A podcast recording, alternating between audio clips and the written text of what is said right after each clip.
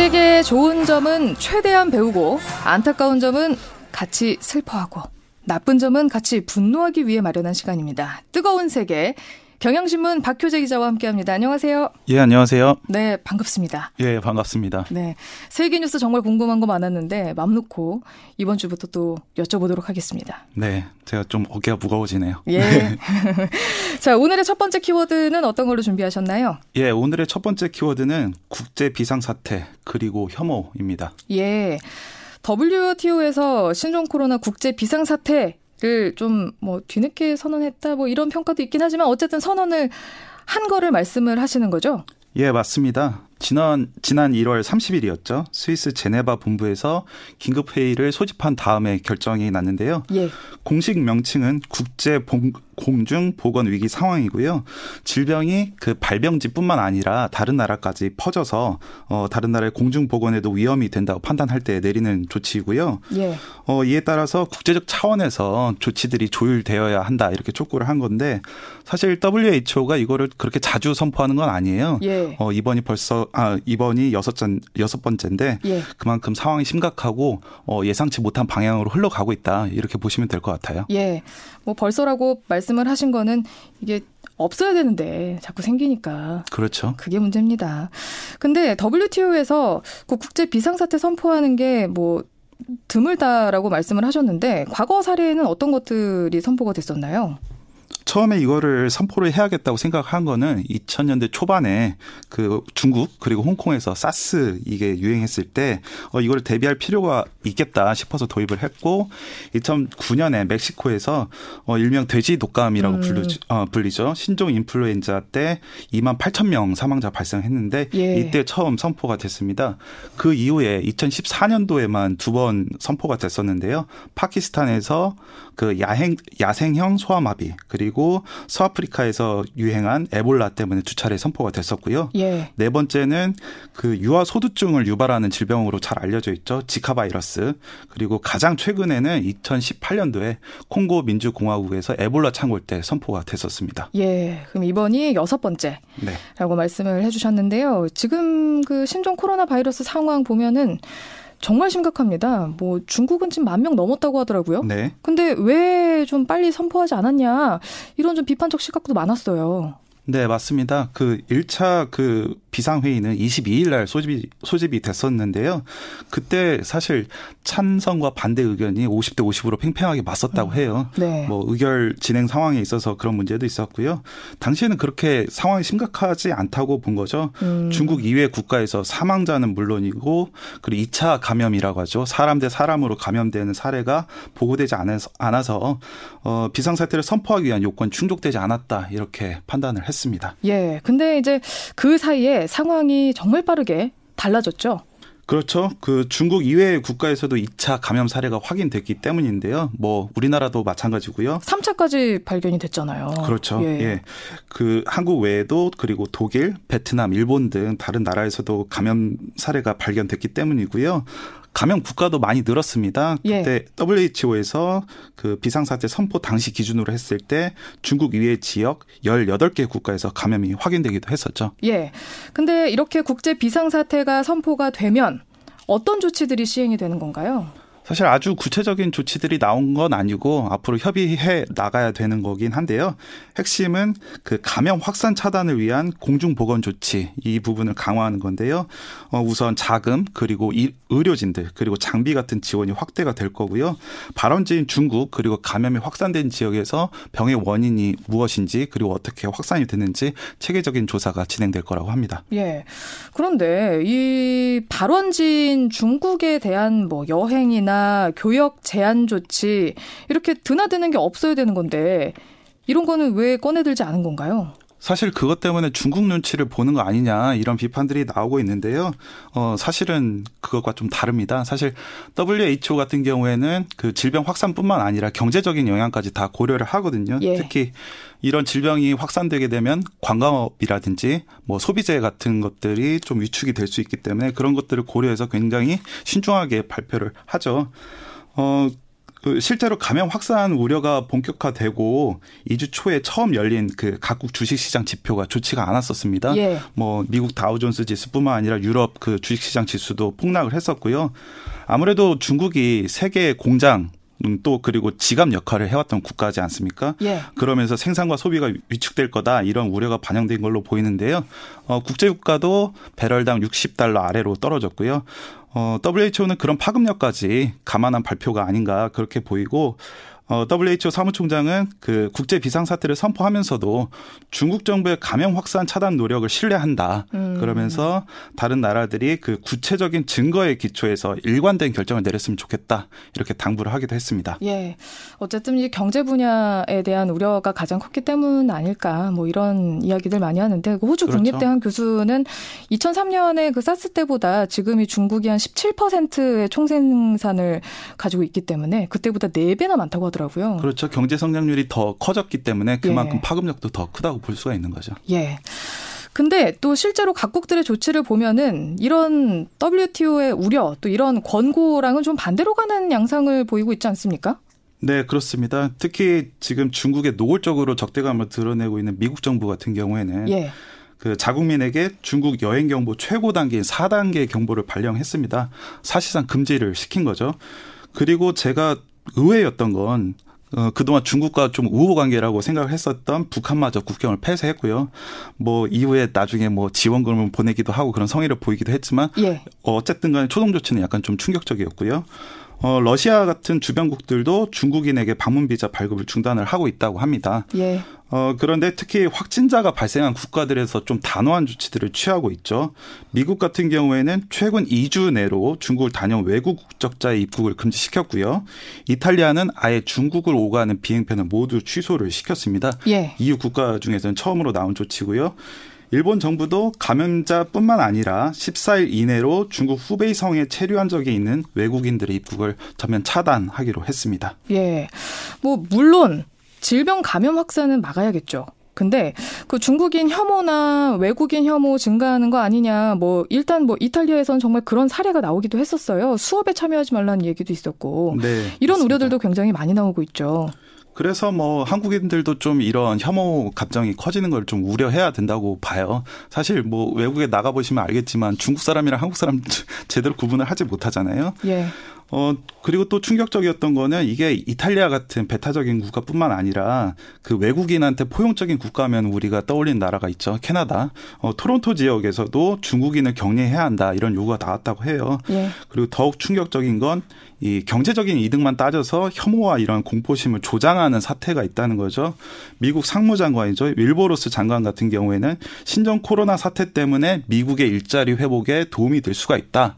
왜냐하면 기업들이 공장을 중국에 짓는 것을 꺼려하고 그 공장들을 미국에 지으면서 미국 내 일자리가 회복될 수 있다. 이런 망언을 하기도 했습니다.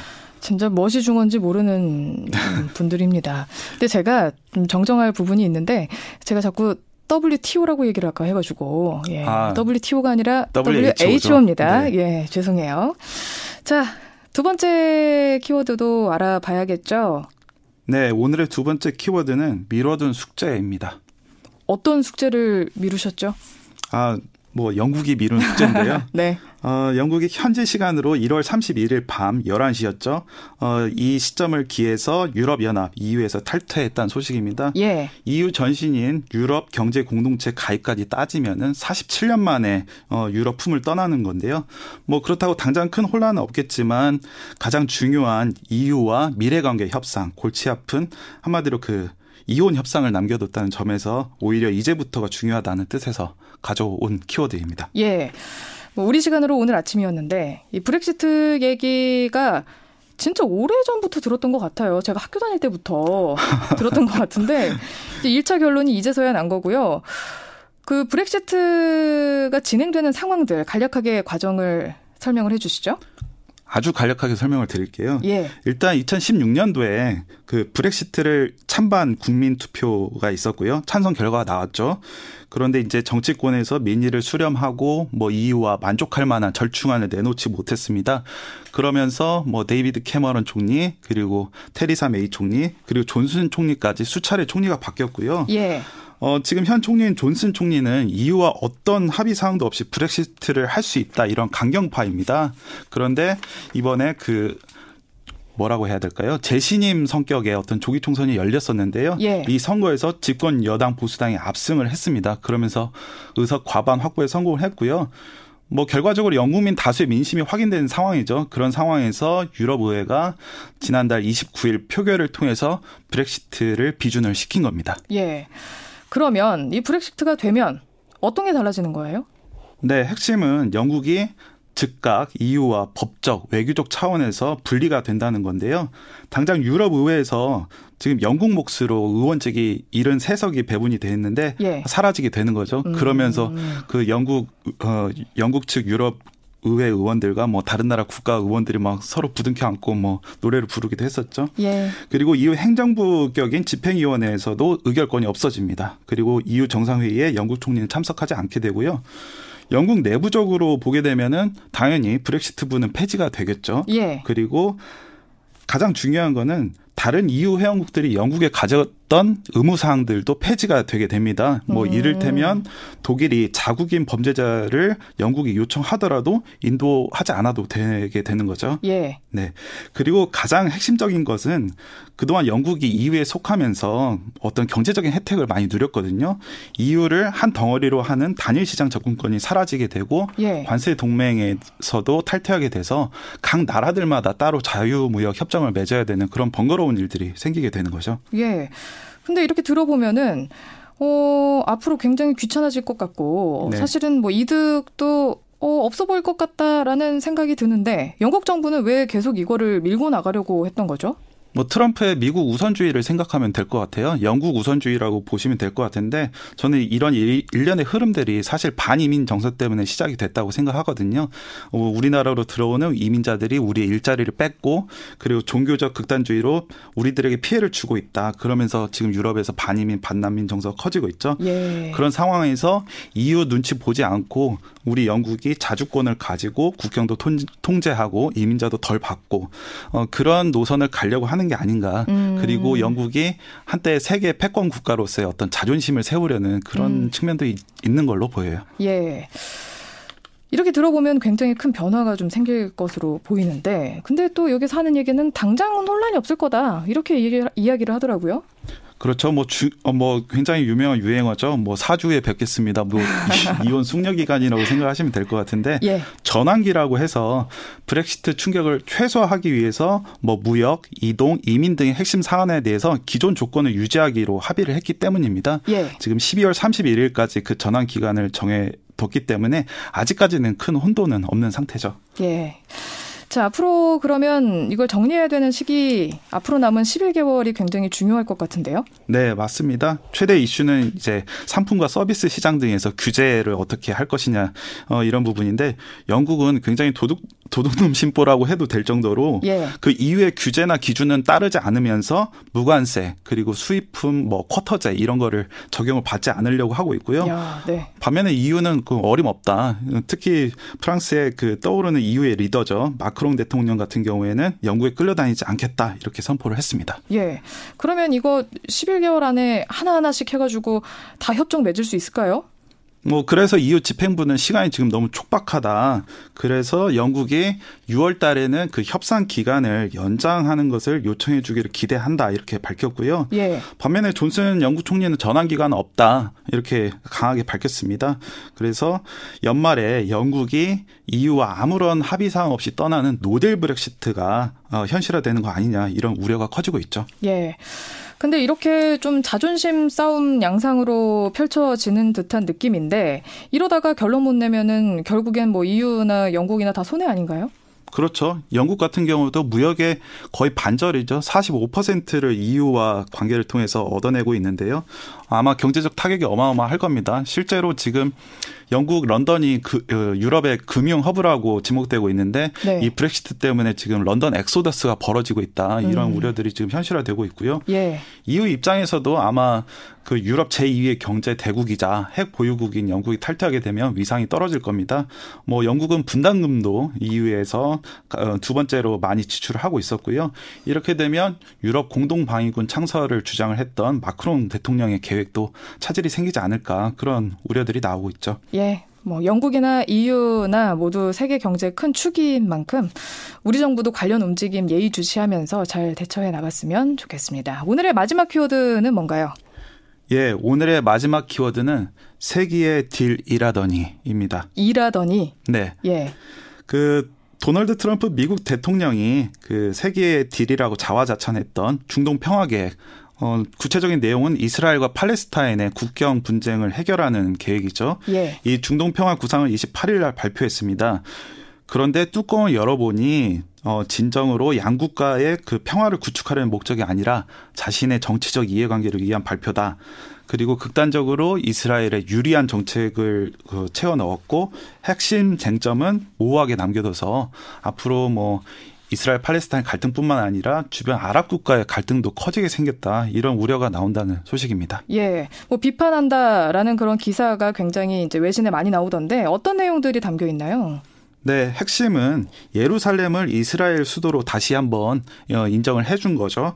그리고 그 국제법상 불법인 요르단 팔레스타인 요르단강 서안 내에 있는 유대인 정착촌을 이스라엘 영토로 병합하기로 한다고 밝혔습니다. 예. 사실상 이스라엘 편을 들어준 거고요.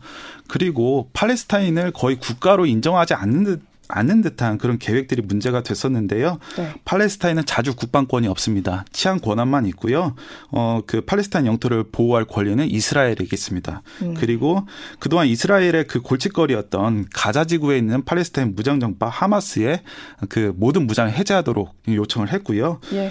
그리고 가장 중요한 것은 팔레스타인 국가 건설을 위해서 어 그동안 쫓겨났던 전쟁 과정에서 쫓겨났던 팔레스타인 난민들을 귀환을 시켜야 되는데 음. 그 문제는 아예 언급도 하지 않았죠. 예.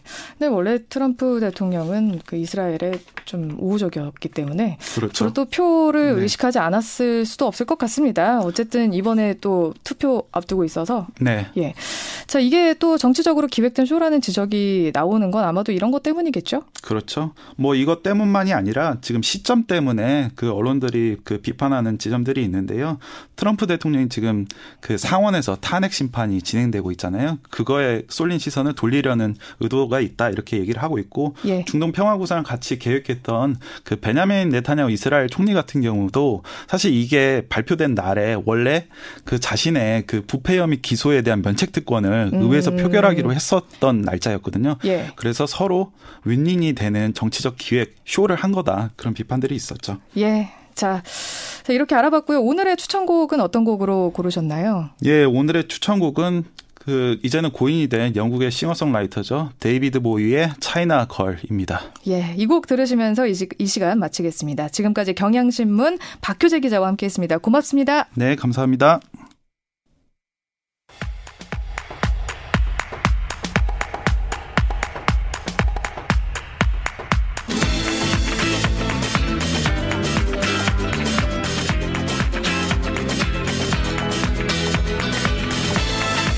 한 주에 가장 많이 이야기되는 영화를 자세히 들여다보는 하마평 영화 시간입니다. 이번 주엔 또 영화계에 어떤 이야기가 있을지 박혜은 더 스크린 편집장 모시고 이야기 나눠보죠. 안녕하세요. 네, 안녕하세요. 네, 처음 뵙겠습니다. 반갑습니다, 서현미 네. 아나운서님. 네, 제가 평소에 네. 그 이봉규 아나운서랑 진행하실 때 네. 아, 되게 눈에 띄는 머리 색깔인 거예요. 저분은 네. 누구실까? 어떤 이상한 색깔이 이렇게 돌아다니는. 아니요, 너무 제가 좋아하는 색깔이어가지고. 감사합니다. 시도를 해보고 싶었으나 네. 직업상 아, 그러지 그렇죠. 못해가지고. 예, 아나운서님들이 제 머리를 보면서 대리만족을 좀 하시는 것 같다는 생각을 해요. 맞습니다. 네. 앞으로도 잘 해주셨으면 좋겠어요. 네, 아우, 정말. 우리 새로 이렇게 첫 시간인데. 네. 예, 제가. 나중에 이야기할까요? 네, 그럴까요? 예.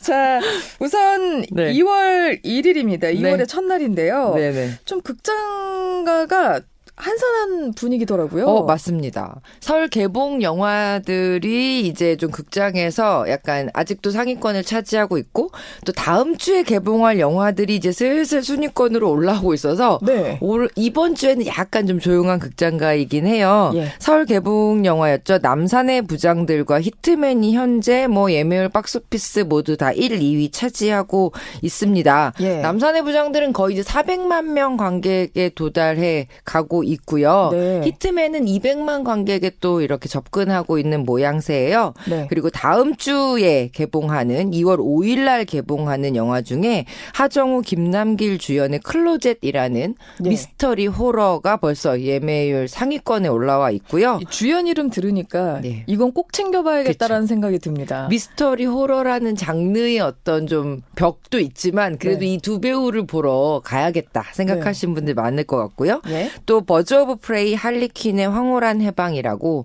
어, DC 코믹스가 자랑스럽게 내놓은 캐릭터 할리퀸의 예. 일종의 어, 솔로 무비 자신의 단독 영화로 이제 개봉을 하게 되는 이 작품도 2월 5일 개봉인데 벌써 예매 순위가 높습니다. 아, 저는 남산의 부장들을 봤고요. 네.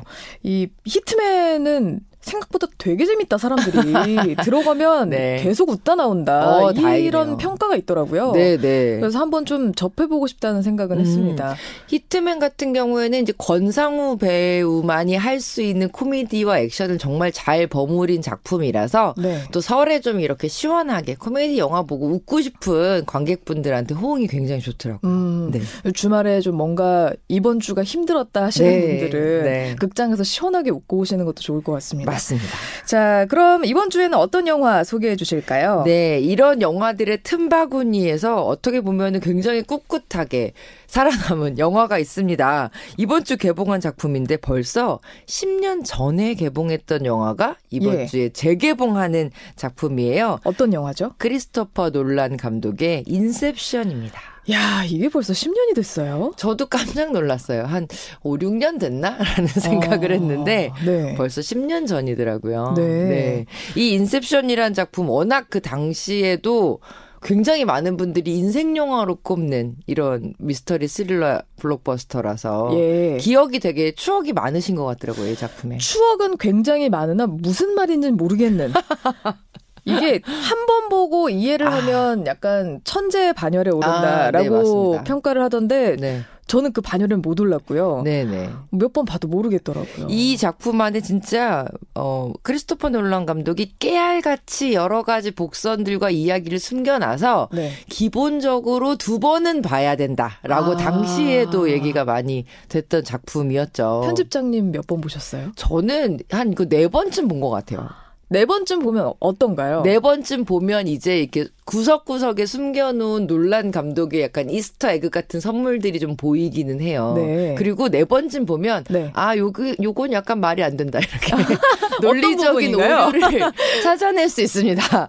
아 그런데 이 작품 같은 경우는 좀 어, 흥미로웠었던 게 워낙 크리스토퍼 놀란 감독이 데뷔작, 그러니까 처음 영화를 만들 때부터 머릿속에 담고 있었던 작품이었었대요. 음. 그런데 이걸 영화화 하는 데는 돈도 너무 많이 들고, 예. 예. 그, 뭐랄까, 규모가 너무 커져서 마음에만 품어두고 있다가 본인이 정말 감독으로 성공한 이후에 내가 진짜 하고 싶었던 건 이거야. 라고 하면서 음. 내놓은 그런 작품이었던 거죠. 근데 진짜 자신 있을 만도 한게 네. 10년이 지났다는 것도 못 믿겠지만 네. 어쨌든 이게 재개봉한다고 해도 되게 기다리시는 분들 많았을 것 같아요. 맞습니다. 예매율도 굉장히 높고요. 관객 수도 일반적인 영화들과 뭐 전혀 비교했을 때 떨어지지 않아요. 네. 근데 그래도 좀 오래됐으니까 네. 간단하게 줄거리를 좀 소개를 한 어느 정도 근데 봤나요 이 영화는 지금까지요? 네네. 아 이번 주에 개봉을 해서 벌써 한 2만 관객 넘게 야. 관객들이 극장을 찾았습니다. 오. 네. 네, 그러면 오랜만이니까 네. 줄거리 소개를 좀 부탁드립니다. 그럴게요. 이 어떤 약간 가상의 미래 같은 공간이에요. 네. 이 세계에서는 따이, 타인의 꿈에 접속할 수 있는 기술이 발명이 돼서 이제 스파이 노릇을 타인의 꿈에 접속해서 하는 사람들이 생겨납니다. 네.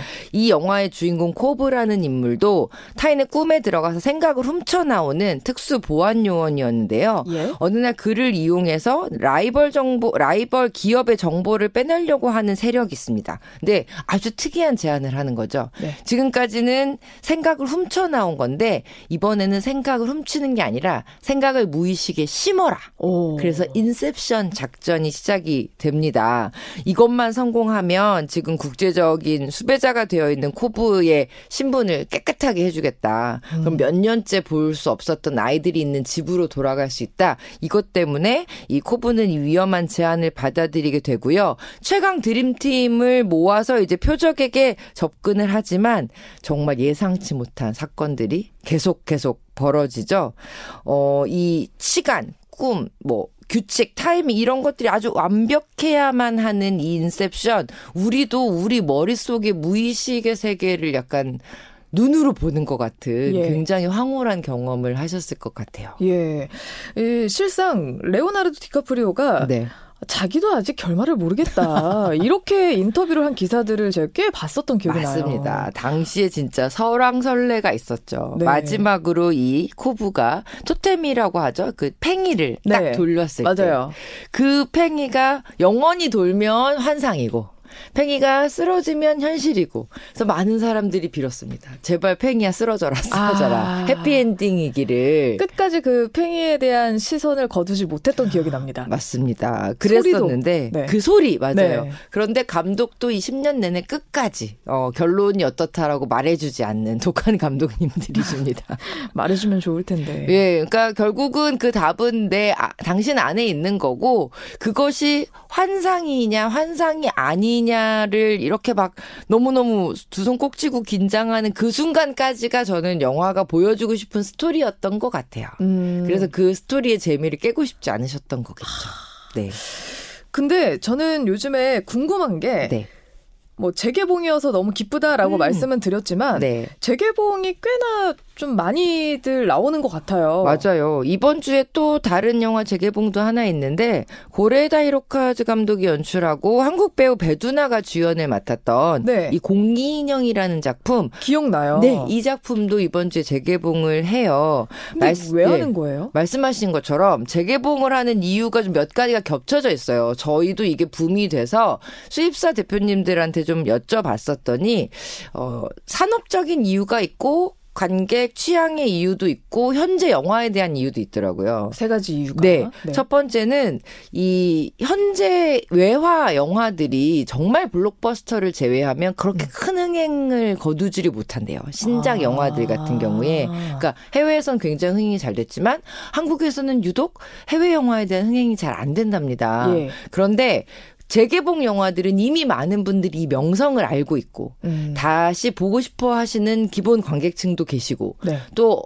어렸을 때부터 말로만 들었는데 내가 극장에서 본 적이 없는 이 새로운 관객도 아. 궁금하신 작품들이 굉장히 그렇겠네요. 많기 때문에 영화를 가지고 오면 어 새로운 외화를 가지고 오는 것보다 훨씬 안정적으로 관객 을 모을 수가 있다는 거. 네. 그게 가장 큰 이유 중에 네네. 하나라고 하고요. 그 다음에 두 번째는, 어, 이 해외에서는 옛날 영화를 정기적으로 보여주는 기획전들이 굉장히 많은데 한국은 좀 이런 기획전들이 좀 적대요. 음. 그러다 보니 이런 옛날 영화들도 수입해서 한 기간 동안 보여주고 하는 이 방식들이 약간 기획전 형식으로도 많이 재개봉을 음. 하는 것 같고요. 네. 네.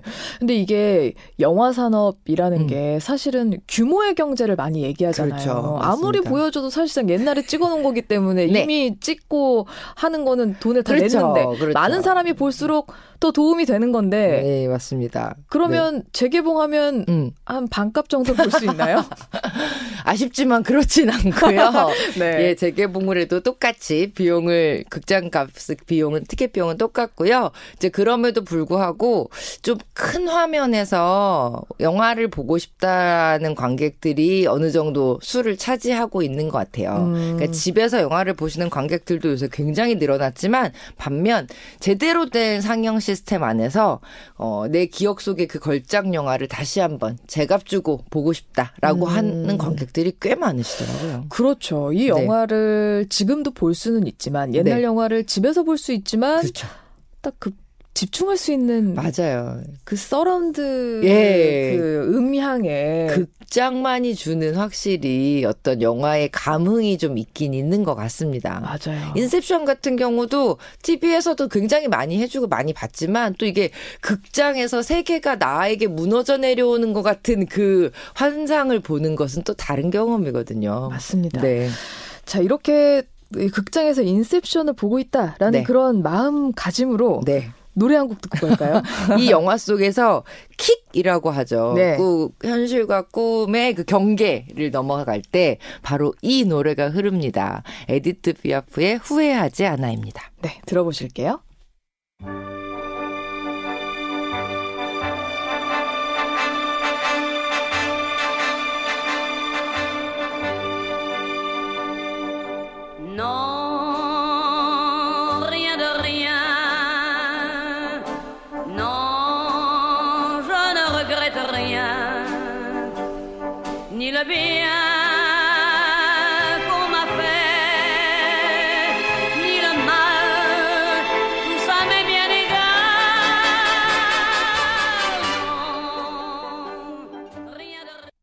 네, 인셉션에 등장하는 킥의 음악 에디트 피아프의 후회하지 않아 네. 듣고 왔습니다. 야. 아, 근데 진짜 이 노래가 정말 절묘했던 것 같아요. 맞아요. 이 영화 속에 있는 모든 사람들은 자신의 현실을 후회하는 사람들이거든요. 그래서 어, 후회하지 말아라라고 얘기한 특히 코브에게 그렇게 뭔가 다독여주는 것 같은 음악이라서 전 굉장히 기억에 많이 남았습니다. 맞아요. 네. 이후로 이 음악을 들을 때는 아, 뭔가 되게 몽환적인 느낌이 그쵸. 들어요. 어딘가로 빠져들 것 같은. 맞아요, 맞아요. 행위를 돌려볼까? 네, 맞습니다.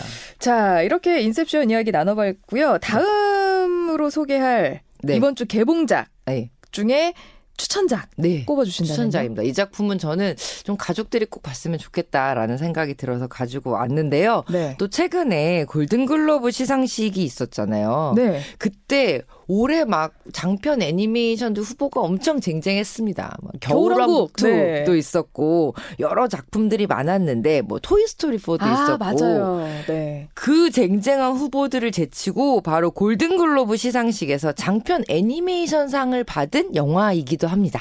어떤 영화죠? 바로 잃어버린 세계를 찾아서라는 작품인데요. 예. 어, 이 작품 같은 경우는 일단 뭐가 특이하냐?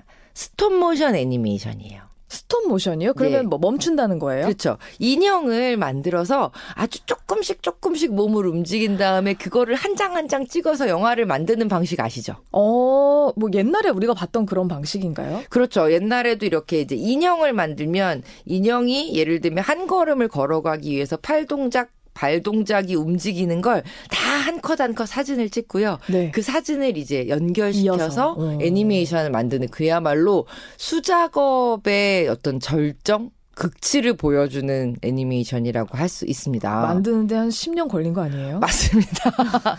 이런 스톱모션 애니메이션 같은 경우에는 보통 제작 기간이 5년에서 7년 정도 걸리고요. 네. 잃어버린 세계를 찾아서 역시 정말 오랫동안 공을 들인 스튜디오의 작품입니다. 근데 이렇게 상 받아서 너무 좋겠어요. 정말 이거는 보시면 아 상을 받을 만 하다라는 생각이 진짜 들어요. 네. 네. 어떤 내용인지 예, 줄거리 알려주세요. 줄거리는요. 세상에 뭐 예티나 빅풋 이렇게 우리가 전설의 동물로 알고 있는 동물들이 실제로 존재하는 생각 세상이었어요. 네. 그런데 그 중에서 유일하게 살아남은 아주 덩치 큰 미스터 링크라는 전설의 동물이 있습니다. 네.